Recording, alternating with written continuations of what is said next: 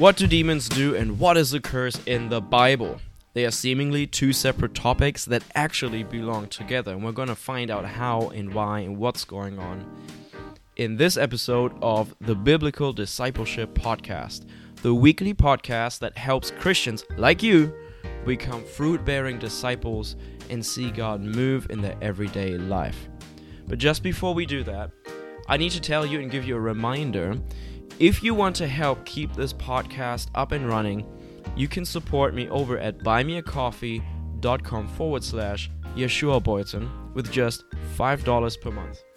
In return, I offer you a shout out by name on my podcast, including your social profile and or your website URL. That's totally up to you.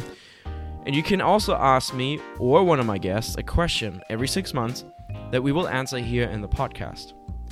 And then lastly, for just $5 per month, I also offer you that you get invitations before anyone else to virtual meetups or future in person meetups. Again, that's buymeacoffee.com forward slash Yeshua Boyton, or you can just click the link in the show notes. Now let's discuss what demons do and what a curse is. Again, this is part two of the series Can a Christian Have a Demon? If so, if you haven't listened to the first part yet, then I encourage you just to pause this and go to the first part and listen from the beginning because these episodes build upon each other. And at the very end, we're going to answer Can a Christian have a demon? But obviously, I can answer this question very quickly here in five to ten minutes, super easy. But then you would have all these questions. Yeah, but what if this? And how about the Holy Spirit and demons together? Can that even be? And uh, a Christian cannot have a curse because Jesus said he became, or the Bible says that Jesus became the curse for us, and etc. etc. All these arguments and and valid points you wouldn't know and you wouldn't have answered, and you wouldn't just get anywhere. So we're going step by step, question by question, until we get to can a Christian have a demon? But what is a demon? What do demons do, and what's their function? In Exodus 12, verse 23, we see that in the Exodus process, before Israel leaves, God curses everyone without the blood on their doorposts. And we see then that the destroyer, it actually says, the destroyer then fulfills that job, fulfills this curse or this, this negative um, proclamation. And it says here in verse 13 Now the blood shall be a sign for you on the houses where you are. And when I see, that God says that, when I see the blood, I will pass over you, and the plague shall not be on you to destroy you when I strike the land of Egypt. Now, when you go over to verse 23, which I kind of told you before, so I read verse 13, now we're going to 23, it says, For the Lord the Lord God, will pass through to strike the Egyptians, and when he sees the blood on the on the lintel and on the two doorposts, the Lord will pass over the door and not allow the what? The destroyer to come into your house to strike you. Who's striking? God? No. The destroyer, the plague. And that's actually a name of a demon right here, the destroyer. Anyways, let's move on to 1 Samuel 16:23. There we see that God is sending an evil spirit upon Saul for Saul's behavior, right? And then in 1 Kings 22:23, we see that God releases a lying spirit into the mouths of the prophets to kill Ahab. Now, what's my point? My point is that these spirits, these demonic spirits, fulfill a negative proclamation that God did a negative thing, a consequence for sin. And it was basically then given a legal right for these demons to kill, steal, and destroy in someone's life or in, in a whole nation. And these legal rights are basically a curse. They are negative proclamations, they're a consequence for sin. And we see this all the way in the beginning in Genesis 3.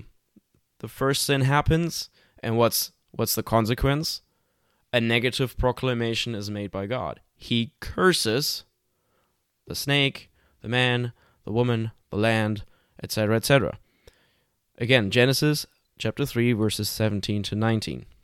Now, when we look at the Ten Commandments in Exodus 20, verses 1 through 5 and 6, we can see that these curses actually run into the third and the fourth generation. Here, verse 5. You shall not bow down to them, the, the other gods, nor serve them. For I, the Lord your God, am a jealous God, visiting the iniquity of the fathers upon the children, to the third and fourth generation of those who hate me. So we can see that these consequences run not just in one person's life, but also into the third and fourth generation after the sin was committed. To get another example of what curses are, it's basically the opposite of blessings, right? It's a curses are a negative consequence of sin, as are blessings a positive consequence of obedience. Curses, negative consequence for disobedience. Blessing, positive consequence for obedience. And you can see this in Levit- Leviticus 26 and Deuteronomy 28, where God basically lays blessing and curse before Israel. He says, If you obey me, these blessings will come. If you disobey me and you rebel, all these curses come. Okay, that's in both both these chapters. Leviticus 26, Deuteronomy 28. Verse 14. In Leviticus 26, 14. But if you do not obey me, and do not observe all these commandments, and if you despise my statutes, or if your soul abhors my judgments, so that you do not perform all my commandments, but break my covenant, that's what it's about, breaking the covenant, I also will do this to you. Colon, and then it's a whole list of curses. I will even appoint terror over you, wasting disease and fever which shall consume the eyes and cause sorrow of, of heart, and you shall sow your seed, etc., etc., etc. Okay? My point is, sin happens, you rebel against God, a negative consequence comes. Okay? And that's called a curse. What we also see when you compare this with the few verses that we looked at in the beginning, especially the one in Egypt, it is basically these curses, these consequences are like a legal right for Satan and for demons to do to kill, steal, and destroy the life of rebellious people. Okay, so for example, here you rebel, they break the covenant, and then God says, "You even I will even appoint terror over you, wasting disease and fever, which shall consume the eyes and cause sorrow of heart." So this is the curse, this is the consequence. It's like a label, comes on, and then for rebellion, okay, and then the instruction is to bring terror, to bring wasting disease, fever that consumes the eyes, okay? So those are like instructions for demons that then just kill, steal, and destroy according to what God said that they can do. Now, I know, I know, you already think, well, yes, but that's the Old Testament. You know, after Jesus, we are all washed clean. We're all fine under the blood. We're redeemed. After Jesus, we're all washed clean. I mean, Jesus has redeemed us from the curse of the law, having become the curse for us. We're free. We're now good. Now, people that say that basically say a Christian cannot have a demon because Paul said in Galatians 3:13 in that one scripture that Jesus became the curse for us. Therefore, I cannot have a curse. I'm not under the curse. I'm washed. I'm under the blood. I'm free now. Well, is that really so? Is that really what the Bible is saying? Is that really what Galatians 3:13 is saying? Can a Christian have a curse? And are there still generational curses even after the cross in the New Testament? So before we answer that, let me remind you again that you can support us for just $5 per month over at buymeacoffee.com forward slash Yeshua Boyton. And by the way, 10% of everything you give and support us with goes to a powerful ministry in the Philippines that helps street kids. Um, yeah, get them off the streets, feed them, give them clothes, shower, uh, even schooling. So I give my tithes. If you support this ministry, you know where those tithes go to. Also, if you want to experience true spiritual breakthrough in any area of your life, I would love to share an exclusive free video with you that reveals the secret to spiritual breakthrough, but you only get access to that if you sign up to our newsletter. Now, Obviously, I'm not going to spam you. I'm going to send you more helpful stuff about healing, deliverance, discipleship, evangelism. But you can sign up under yeshuaboyton.com forward slash free minus video. You get that free video and more extra content. Hey, let's stay in touch. Let's sign up and get in touch through email. Now, let's go back to the question Can a Christian have a curse and even generational curses after Jesus? I mean, come on, I'm under the blood, right? Well, let's look at Matthew 26 52. Jesus is saying here, All who take the sword will perish by the sword. What is this? This is a, in some way, shape, or form, a negative proclamation. You can say this is a curse. In 1 Corinthians 11 27 through 31, we see that he who eats and drinks without discerning about the communion brings judgment on himself or herself. That's a curse. That's definitely a negative consequence for a sin after Jesus went to the cross. And it's written for Christians. Galatians 1 9 says, If someone preaches a gospel contrary to the one you received, that person shall be accursed. That's couldn't be more clear, right? I mean, that's right there. 1 Corinthians 16 22. If you don't have love for the Lord, be accursed. All those scriptures show that there are curses after the cross and they are directed towards Christians or people that are in faith. And we can also see that these curses come as a consequence for sin. Now, people could say, yeah, but you know, these people that do that, they're not really saved. And oh, by the way, what about Galatians 3:13? Yes, what about Galatians 3:13? Jesus became the curse for me, and therefore I cannot have a curse. I cannot I cannot have a demon. I'm I'm clean. I'm washed by the blood. I'm fine. I feel fine. Well, let's let's see. Let's look at Galatians 3:13. Let's let's look at it, huh? Shall we?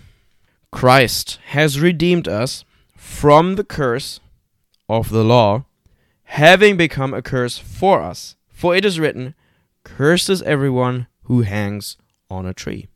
That's a strong scripture. That's a very strong scripture. Yeah, but Paul also says in 2 Corinthians 5:21 For he God made him Jesus so for God made Jesus who knew no sin to be sin for us that we might become the righteousness of God in him. So we have two scriptures here. The one is saying he became sin for us. The other one is saying he became the curse for us. With the one, with the sin, we come to Jesus and we ask for forgiveness, we repent, and then we're righteous, we're washed clean because the Bible says if we confess our sin, He's faithful and just to forgive us and cleanse us from all unrighteousness. But that's that's the that's the thing, that's the key right there. See, the Bible also says that when we come to Him, we ask for forgiveness, that He's faithful and just to forgive us. When we repent, when we get baptized, when we like come clean with God, we are now justified. We are now son and daughter of God. We are now ambassadors of Christ. We are completely righteous before God. God the Father says, "Come here, my child. Let's do this thing together."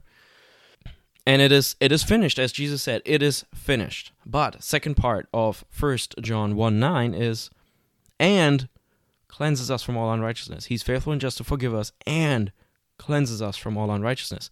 As soon as we ask for forgiveness, we're clean.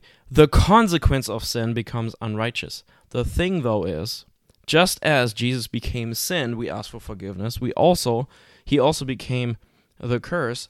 Therefore, we also have to come to him and break the curse. You can't say, well, he became sin, I still ask for forgiveness, and say, well, he became the curse, I'm not breaking my curses. What logic is that? If you say, he became sin, I asked for forgiveness. You also have to say, he became the curse, and I have to break my curses. Yes, I know it says here, he redeemed us from the curse, but he also redeemed us from the sin, right? So, which one is it now? Therefore, we still need to break the consequences, the curses of our life. We are forgiven in Jesus, but we still must repent, turn, and actively ask for forgiveness we still have to apply His gift of grace to our life. in the same way, we actively have to come to Him and break and renounce all co- negative consequences, the curses of our life. I hope that makes sense. He redeemed us from the curse of the law, but the curses are still there. Just as we he became sin and redeemed us from all sin, forgives us all sin, sin is still there. Not that it's not that we are unrighteous, but sin is still around us. Sin is still in the world. Does that make sense? Therefore, just we're under the blood, we're washed clean, we're, we're, we're loved, accepted, but the curses are still there. So, what do we have to do after we repent? We bring the unrighteousness before Him too, and let Him wash us from all unrighteousness by breaking the curses. In Jesus' name. Okay, just to summarize demons, what do they do? They execute a negative legal right to kill, steal, and destroy in our life because we sinned. We sinned, the negative consequence comes in that God determined, which is like an instruction for demons to kill, steal, and destroy. You steal, the curse comes, consequences that you'll be stolen from. What you sow, you reap. Okay, that's just this this easy principle. This legal right, this consequence is called a curse. But just as we ask for forgiveness, Jesus for forgiveness, and repent, we also need to break our curses. Okay? So let's repent. Let's repent of all our sin and stop breaking our curses. Stop breaking the consequences of sin in your life and the consequences that have been handed down in your generation. And don't tell me there is no generational curse. We just read it in the Old Testament that there are. And they are not completely gone just because Jesus went to the cross. Again, they're still there, and you still have to apply the power of the blood and the authority of the cross to your life. Just as you repent, you have to apply this authority now to your life and break those curses. Just observe other people. If it's not in your own life, if it's not in your family's life and family's lineage, then look at other people where alcohol and destruction and anger issues and addiction issues and um, fornication and um, all kind of things, gambling or whatever, runs in the family lines, just as the grandfather, the father, and the son, or whatnot. Just you know the people around you. Just look at them or in your own life, and you will discover generational curses. However, there is good news. We can break them. We can break them in Jesus' name. That's what we're going to do here right now. And then you step out of these sin loops. You step out of these reoccurring habits and reoccurring um, curses, really, in Jesus' name. Actually, let's do that right now. Let's come before the Lord right now. I know you're probably somewhere doing something while you're listening, or maybe you're just sitting there with the Bible, also good. However, if you don't have time, then just stop the podcast right here and come back to it later. We're going to have some prayer time right now. And we're going to bring anything before God that is in your life. You know better. God knows. But I have some things written down here um, that we can just bring before God. And I want to pray for you and bless you with this prayer and bless you and believe that God will move in your life and God will set you free. Holy Father in heaven, we come before you right now. And I thank you right now for your word. I ask you, even now, even more for revelation out of your word. If it needs to cook for a while, Holy Spirit, I pray that you would help us let it cook. Let it cook, Holy Spirit. Speak to us. Reveal your truth through your word to us. If this is the truth, I pray right now that you would confirm it in the listener's life right now. And in Jesus' name, Father, we ask you for forgiveness for any of our sin that we did, that our forefathers did, that are running in our life, in our family family line. We ask you for forgiveness. We repent. We turn. We bring it all under the blood, especially we bring under the blood shame and guilt and condemnation and addictions and those stupid habit, sinful habit loops and sin loops that we're in. God, we ask you for forgiveness for all fear and self pity and selfishness and all the other stuff that is there. Lord, we ask you for forgiveness and we renounce them. We don't want them in our life anymore. And in Jesus' name, just as we learned in the last episode, I take right now all the armor and all the spoils away from the strong man in Jesus' name. And I bind the strong man right now, all the things that we just named, and they have to go now in Jesus' name. Father, I thank you for mighty touch right now on the listener's life. I pray right now for your anointing. I pray right now for a touch. For a touch in Jesus' name. All shame, guilt, condemnation has to go in Jesus' name. Shame, guilt, and condemnation for sin. I'm not good enough. I can't do this, I'm a failure, all those things, they have to go right now. They have to go, oh, I'm not beautiful, you're not beautiful. All these lies I rebuke right now in Jesus' name. You're fearfully and wonderfully made. You're forgiven. You're righteous. You're clean. You're white as snow. God has given you a new garment, which is white, white as snow. In Jesus' name, I release that deliverance right now. I release God's freedom right now all these lies are pushed up and out by the power and the authority in the blood of Christ. In Jesus' name. Thank you, Father. Thank you, Father, for a touch right now. I rebuke shame. I rebuke guilt. Hey, you listener, just just take a deep breath and let it go. All shame, guilt, and condemnation has to go now in Jesus' name. Self pity, go. Selfishness, fear, come out in Jesus' name. Come out in Jesus' name. God, I thank you. I thank you, Holy Spirit, for a touch, for a mighty touch right now. In Jesus' name, God, I praise you. I glorify you. I exalt you, Jesus. I lift you up. I lift you up. I thank you for breakthrough after breakthrough after breakthrough. I thank you, Lord. I worship you. I worship you, Jesus. I lift you up. God, you're holy. You're worthy. You're glorious. Thank you, Father, for a touch right now. 100% deliverance, 100% freedom, 100% in Jesus' name. 100%. I Reverse the curse right now in Jesus' name. Reverse the curse back to the sender in Jesus' name. Back to the sender in Jesus' name. 50 fold in Jesus' name. You have to receive it. Shame, guilt, and condemnation, leave my people right now in Jesus' name. I thank you, Father. I thank you for deliverance. I thank you for freedom right now. Thank you, Jesus. thank you, Holy Spirit. I praise you, Lord. I lift you up. I glorify you, Jesus. Thank you, Lord, for freedom, for healing healing of wounds. I feel like God is healing inner wounds right now, wants to heal inner wounds. I release it right now. I bind any wounded spirit. It has to leave. It has to leave. Thank you, Father, for deliverance. Thank you for a touch. Thank you for deliverance. Thank you for freedom. Ooh, thank you for peace. God's giving you God is giving someone. God's giving you peace right now. God is giving you peace right now in this very moment. Mm-hmm. Mm-hmm. Where there was chaos in the thoughts and the emotions, and the emotions, chaos in the emotions has to go now in Jesus' name. And God is giving you peace there right now in Jesus' name. Thank you, Father. Thank you, Lord. Thank you for peace. Peace that surpasses knowledge. Thank you, Lord.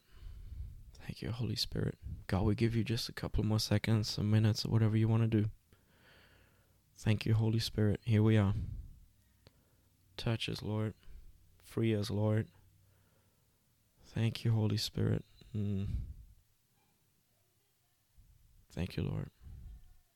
Freedom. I declare freedom. Freedom in Jesus' name. Freedom in Jesus' mighty name. Holy Spirit, I pray right now that you would fill us up.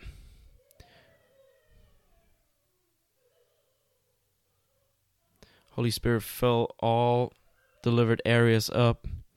We rededicate every area back to Jesus in Jesus' name. Thank you, Father. Amen. Hey, if you were blessed by this podcast, by the prayer, please let me know. Please go over and rate and review this podcast over at podchaser.com forward slash biblical discipleship or send me an email through my email newsletter. Let me know what happened. Let me know how this blessed you, how this podcast blesses you, and what's going on. I would really like to hear from you. And I would like to see you in the next episode. we're going to talk about what can be a source of a curse and how to be released of a curse. What can be sources of curses and how to be released. Well, I'm going to see you in the next episode, and always remember every day you live to bear much fruit.